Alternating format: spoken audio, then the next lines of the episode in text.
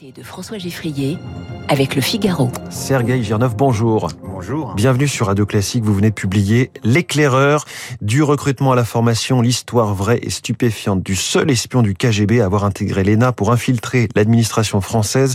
Publié chez Nimrod. Rien que le titre, un petit peu à rallonge, nous donne en tout cas l'eau à la bouche. On a envie de connaître cette histoire. Mais d'abord, on va parler un petit peu de l'actualité, évidemment. Vous êtes donc un ancien espion du KGB, tout comme un certain Vladimir Poutine, qui est aujourd'hui à la manœuvre pour tenter de conquérir le Donbass. Que connaissez-vous de la, de la psychologie de Vladimir Poutine?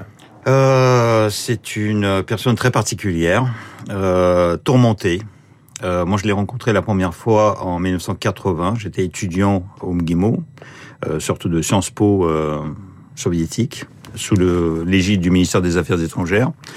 Et c'était pendant les, Jeux Olympiques de Moscou. J'ai tenu une petite conversation trop longue avec un Français dans notre service de renseignement téléphonique. Et la personne qui m'a convoqué à la Lubyanka, qui m'a interrogé pendant deux heures, c'était capitaine Poutine. Et on voyait en fait que c'était quelqu'un qui, qui était insignifiant, gris, petit, qui venait de province. Enfin, je le savais pas à l'époque qu'il venait de province parce que il est, il est bien évidemment pas dit.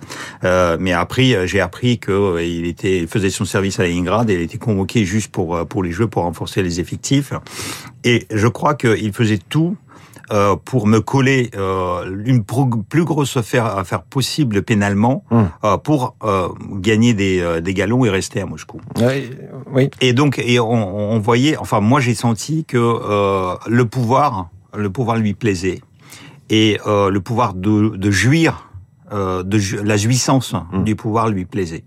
Euh, voilà, donc euh, ça c'est euh, c'est c'est la plus la la, la, la rencontre la, la plus longue que que j'ai lui. et finalement, plus je le vois, dans, dans le temps, plus ça, ça confirme ce que ce que ce que j'ai vu. Et après, il y a il y a eu ici une chose. On est entré en 1984 la même année à l'institut Andropov. Euh, donc lui, il faisait. On était dans les facultés différentes. Hein. On n'a pas, on n'était pas dans la même chambre, mis dans, dans la même dans, dans, la même classe. Mmh. Euh, mais on a appris. D'ailleurs, c'est bizarre parce que c'est lui-même qui a publié dans d'ailleurs dans ce livre que euh, les formateurs de l'institut Andropov, une, une année après ses, ses études, euh, ont constaté que c'était une personne dangereuse pour lui et pour le service parce qu'il ne prévoyait pas les conséquences de ces, euh, de ces actes euh, qui pouvaient être, euh, être néfastes mmh. pour lui, pour le service, et donc du coup euh, inapte à faire l'espionnage. Ils l'ont renvoyé à Leningrad, et puis après, euh, avec un coup de piston, il est parti en RDA. Et, et voilà, donc en fait, ça, ça, se confirme quand on regarde. Incroyable, bah, c'est ce que je veux dire. Ce parallèle, vous venez de dire, il ne prévoyait pas les conséquences de ces actes. Mmh. Il décide d'envahir l'Ukraine il y a maintenant deux mois et, cinq jours. Finalement, ça se passe pas si bien que prévu. Euh, il se replie entre guillemets sur un objectif maintenant dans le Donbass. Comment est-ce que le l'espion le, le, Poutine peut nous éclairer sur le président Poutine d'aujourd'hui Vous dites qu'il aimait bien le pouvoir, effectivement, il y est depuis maintenant 22 ans.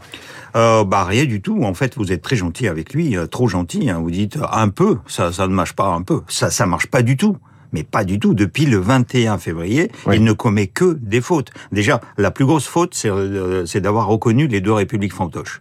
Euh, parce qu'une fois, euh, jusqu'à maintenant, il est très très très intelligent. Pendant oui. 20 ans, il est très très intelligent, même pendant 8 ans euh, en, en, Crimée, avec la Crimée, avec en 2014. en 2014, il était intelligent parce qu'en en fait, il ne s'impliquait pas et il niait l'application de la Russie dans, dans ce conflit. Mmh. Tandis que là, il rentre dans le conflit, il reconnaît ses républiques, ça veut dire il viole la charte des Nations Unies, il viole la souveraineté territoriale de l'Ukraine. Le secrétaire général des, des, Nations Unies lui rappelle tout de suite ça, le 21, et le 23, je crois, il y avait la réunion, enfin le 22, il y avait la réunion du Conseil de sécurité, le 23, il y avait l'Assemblée générale qui a été convoquée, qui a condamné la Russie pour ça. Et le 24, il commence la, il commence la guerre.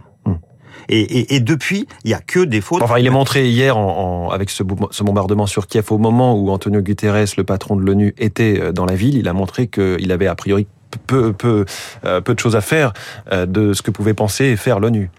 Euh, oui, oui, oui, oui. Bah voilà.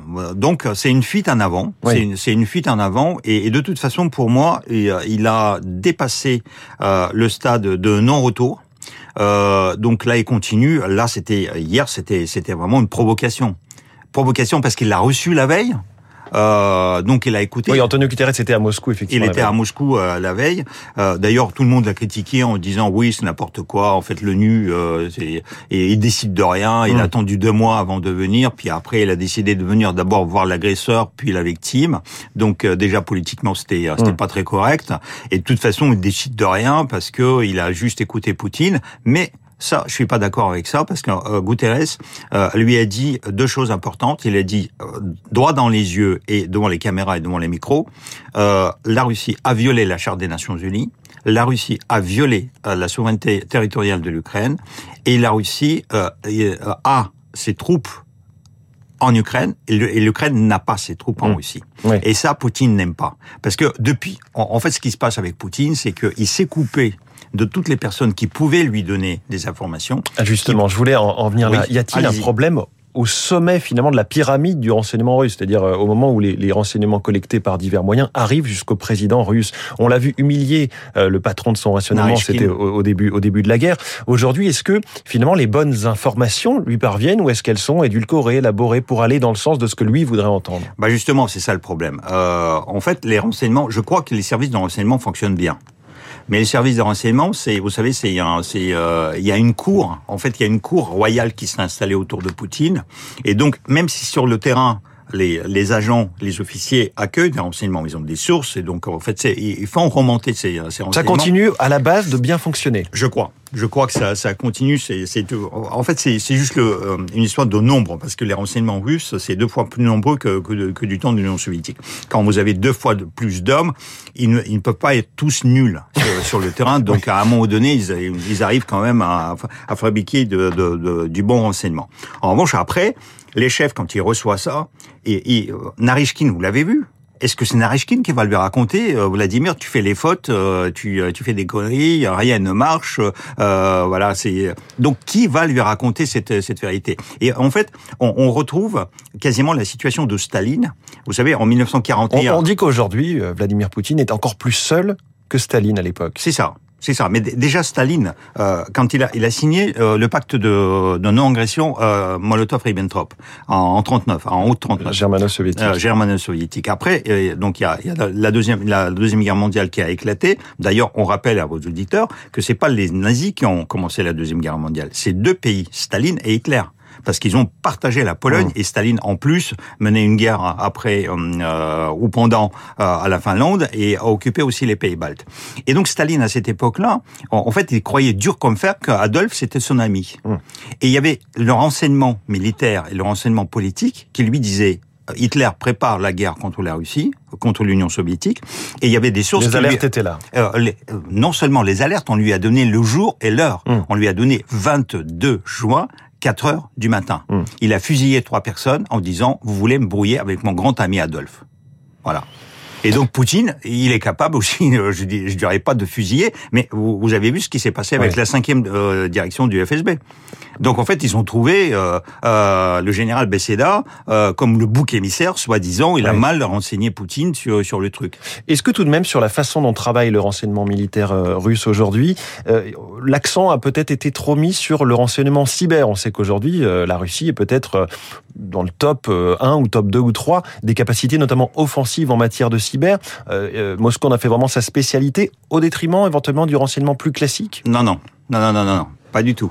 Euh, euh, disons qu'ils ont mis le paquet, mais euh, tout fonctionne comme avant. Ça veut dire que le renseignement euh, classique fonctionne avec tous les, euh, toutes, toutes les agences. D'ailleurs, la preuve, c'est que après l'affaire Skripal en 2018, on a expulsé 152 personnes de toutes les ambassades de Russie de 25 pays. Mmh. Là, cette année, on a expulsé 460, je crois, espions qui travaillaient sous couverture dans 27 pays, une organisation internationale. Ça veut dire que les effectifs, ils ont, ils ont même plus d'effectifs, comme je, je vous dis. Il a, il moi, j'ai travaillé. Le chiffre frappant. Vous nous dites qu'il y a deux fois plus d'espions aujourd'hui que euh, à l'époque du KGB. Vous, vous savez que, que, que, comment on peut le dire, on peut l'affirmer? Parce que tout est caché, bien évidemment. Il y a, aucune publication sur les. Tout est caché, mais visiblement les, les États, euh, notamment la France, ne sont pas dupes, puisque tout d'un coup, quand il faut décider bah de, oui. de, de, renvoyer des, des, diplomates, euh, ce sont des diplomates qui sont en fait des espions, et des espions. Donc on sait très bien qui ils sont et, et, et voilà ce qu'ils font. De toute façon, ça s'appelle la filière légale. Ça veut dire qu'il y a, y a les gens qui arrivent dans le pays sous la couverture, et tous les services de renseignement, y compris euh, plus particulièrement particulièrement les services de contre-espionnage de chaque pays, FBI aux États-Unis ou la DGSI ici en France, savent qui ils sont et ils savent même à quel service ils appartiennent puisqu'il y a eu des défections, etc., etc. Donc en fait, ils, savent parfaitement la structure de, de ces euh, de l'antenne, euh, des antennes du SVR, du FSB, euh, de GRU, etc. donc tout le monde le sait, mais ils attendent juste le moment pour utiliser ça. Hum. Et, et, de, de, toute façon, il y, a, il y, a, aussi pour le service de contre-espionnage, vaut mieux connaître les gens qui font de l'espionnage, comme ça on peut les suivre et on peut les contrôler. Oui. Mais euh, il y a une chose très facile, vous prenez Google Maps, vous allez à Yasenevo, à Moscou, au sud de Moscou. Moi, j'ai travaillé dans ce quartier. Et donc, dans la zone opérationnelle, j'ai constaté avec Google Maps qu'il y avait deux fois plus de bâtiments que pendant mon époque. Et mon époque, c'était l'Union soviétique, 300 millions d'habitants, 15 euh, républiques qui sont devenues des États indépendants. Donc actuellement, si pour la Russie, la moitié du RSS, euh, il y a deux fois, il y a deux fois plus de, de, de, de, bâtiments, ça veut dire qu'en fait, le degré d'espionnage est quatre fois supérieur au, degré d'espionnage pendant la guerre froide. Et on se disait que c'est abominable. Bien sûr. Sergei Girnov, euh, venons-en à ce livre, L'éclaireur, publié chez Nimrod il y a quelques semaines. Est-il vrai que vous avez réussi à infiltrer l'ENA, l'École nationale d'administration, au cours de votre carrière d'espion? Eh ben oui. Et Alors comment cela s'est-il fait et dans quel but? Bah, Le but, euh, c'est évident. Euh, L'ENA, c'est une école qui représente une cible royale. Ça veut dire que euh, si dans chaque pays il y avait une école qui formait euh, les hauts fonctionnaires, les ministres, les premiers ministres et les présidents, euh, on, on, a adoré infiltrer des écoles. Et là, vous en parlez quasiment comme d'une cible trop facile. Oh, bah c'est trop facile parce que c'est en tout cas. C'est trop centré. C'est trop centré. Hmm. parce qu'aux États-Unis, par exemple, vous avez la Ivy League, en fait plusieurs universités américaines, et donc c'est un peu éparpillé. Tandis qu'en France, boum, vous avez une seule école, comme chez nous.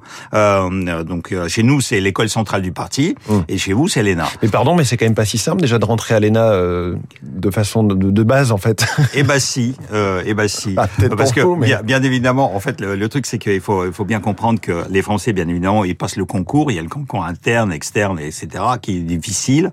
Euh, D'ailleurs, Eric Zemmour l'a raté trois fois et il le regrette encore. Mais pour les étrangers, c'est différent parce que les étrangers sont, sont choisis par le Quai d'Orsay sur dossier. Et donc, en fait, la France veut réunir dans le monde et veut se, se construire aussi une sorte de, euh, de sphère d'influence dans, euh, dans la francophonie dans le monde. Et donc, elle choisit, chaque ambassade a euh, des, des éléments qui, qui lui paraissent prometteurs dans la jeunesse euh, mmh. de, chaque, de chaque pays. Et donc, les ambassades propose de, à ces personnes d'intégrer l'ENA, en pensant que à leur retour, ils vont devenir des personnes importantes, peut-être même aussi les ministres, et ils vont donc du coup être plus proches ou plus, plus, sensibles à la question française. C'est pour ça d'ailleurs que ça a marché, et, c'est pour ça d'ailleurs que c'est pas si bête que ça, parce que quand je quand je dis que c'est l'ENA qui m'a proposé de rentrer, et en plus j'étais boursier du gouvernement français, ça veut dire que c'est la France qui m'a payé les études. tout le monde rigole, tout le monde rigole en disant, mais, voilà. Le contre-espionnage français ne vous a pas découvert? Apparemment non. En, fait, en gros, euh, ils savaient, comme je vous ai dit, en fait, c'est euh, les soviétiques qui, qui, qui, venaient à Paris. Tout le monde savait que euh, tous les soviétiques travaillaient plus ou moins pour le KGB. Après, c'était euh, c'était juste à savoir est-ce que c'était les officiers ou est-ce que c'était les agents ou est-ce que c'était important ou pas important. Oui. Et, et donc par rapport justement, à et peut-être ont-ils estimé que vous n'étiez pas, parce que c'était pas grave d'avoir finalement un soviétique, bah, peut-être je, crois, KGBiste. Je crois. Donc il y a, y, a, y a, oui, il y a ça. Et, et d'autre part, finalement, on a peut-être le, le même problème que Poutine avec son service de renseignement. Ça veut dire que ça se trouve que la DST a dit Monsieur Girneuf est vachement dangereux et faut pas le laisser faire. Mais l'ENA appartient au service de Premier ministre. Et donc le Premier ministre, le service du Premier ministre a dit, bon, on s'en fout. Parce que de toute façon... Bon, et concrètement, vous avez rapporté des informations euh, cruciales, bah, critiques sur l'ENA ou autour, de, avec vos stages notamment Évidemment, j'ai raconté... non mais euh, en, réalité, à l'époque, euh, il n'y avait pas d'Internet, donc les informations déjà sur l'ENA, euh, la structure, euh, la, formation, ou les gens qui travaillent, à cette époque-là, c'était déjà difficile d'avoir de l'extérieur. Donc ça, déjà, c'était quelque chose d'important à l'époque. Sergei Girnov, ancien espion du KGB, invité de la matinale de Radio Classique. Euh, il y a un petit passage où vous évoquez une rencontre, un coup de fil avec une certaine euh, Valérie Roux, qui deviendra euh, Valérie Pécresse quelques années plus tard, qui elle aussi, évidemment, est passée par cette école. Merci beaucoup. Je rappelle le titre de votre livre, L'éclaireur, du recrutement à la formation. C'est publié chez Nimrod. L'histoire vraie et stupéfiante du seul espion du KGB à avoir intégré l'ENA pour infiltrer l'administration française. Merci beaucoup d'être passé dans le studio de Radio Classique et bonne journée. Il est 8h29, l'essentiel de la l'actualité, la revue de presse et puis Esprit Libre avec ce matin Cécile Cornudet des Échos, Alexis Brézet du Figaro au micro de Guillaume Durand. Restez avec nous. Vous écoutez Radio Classique. Avec la gestion Carmignac, donnez un temps d'avance à votre épargne.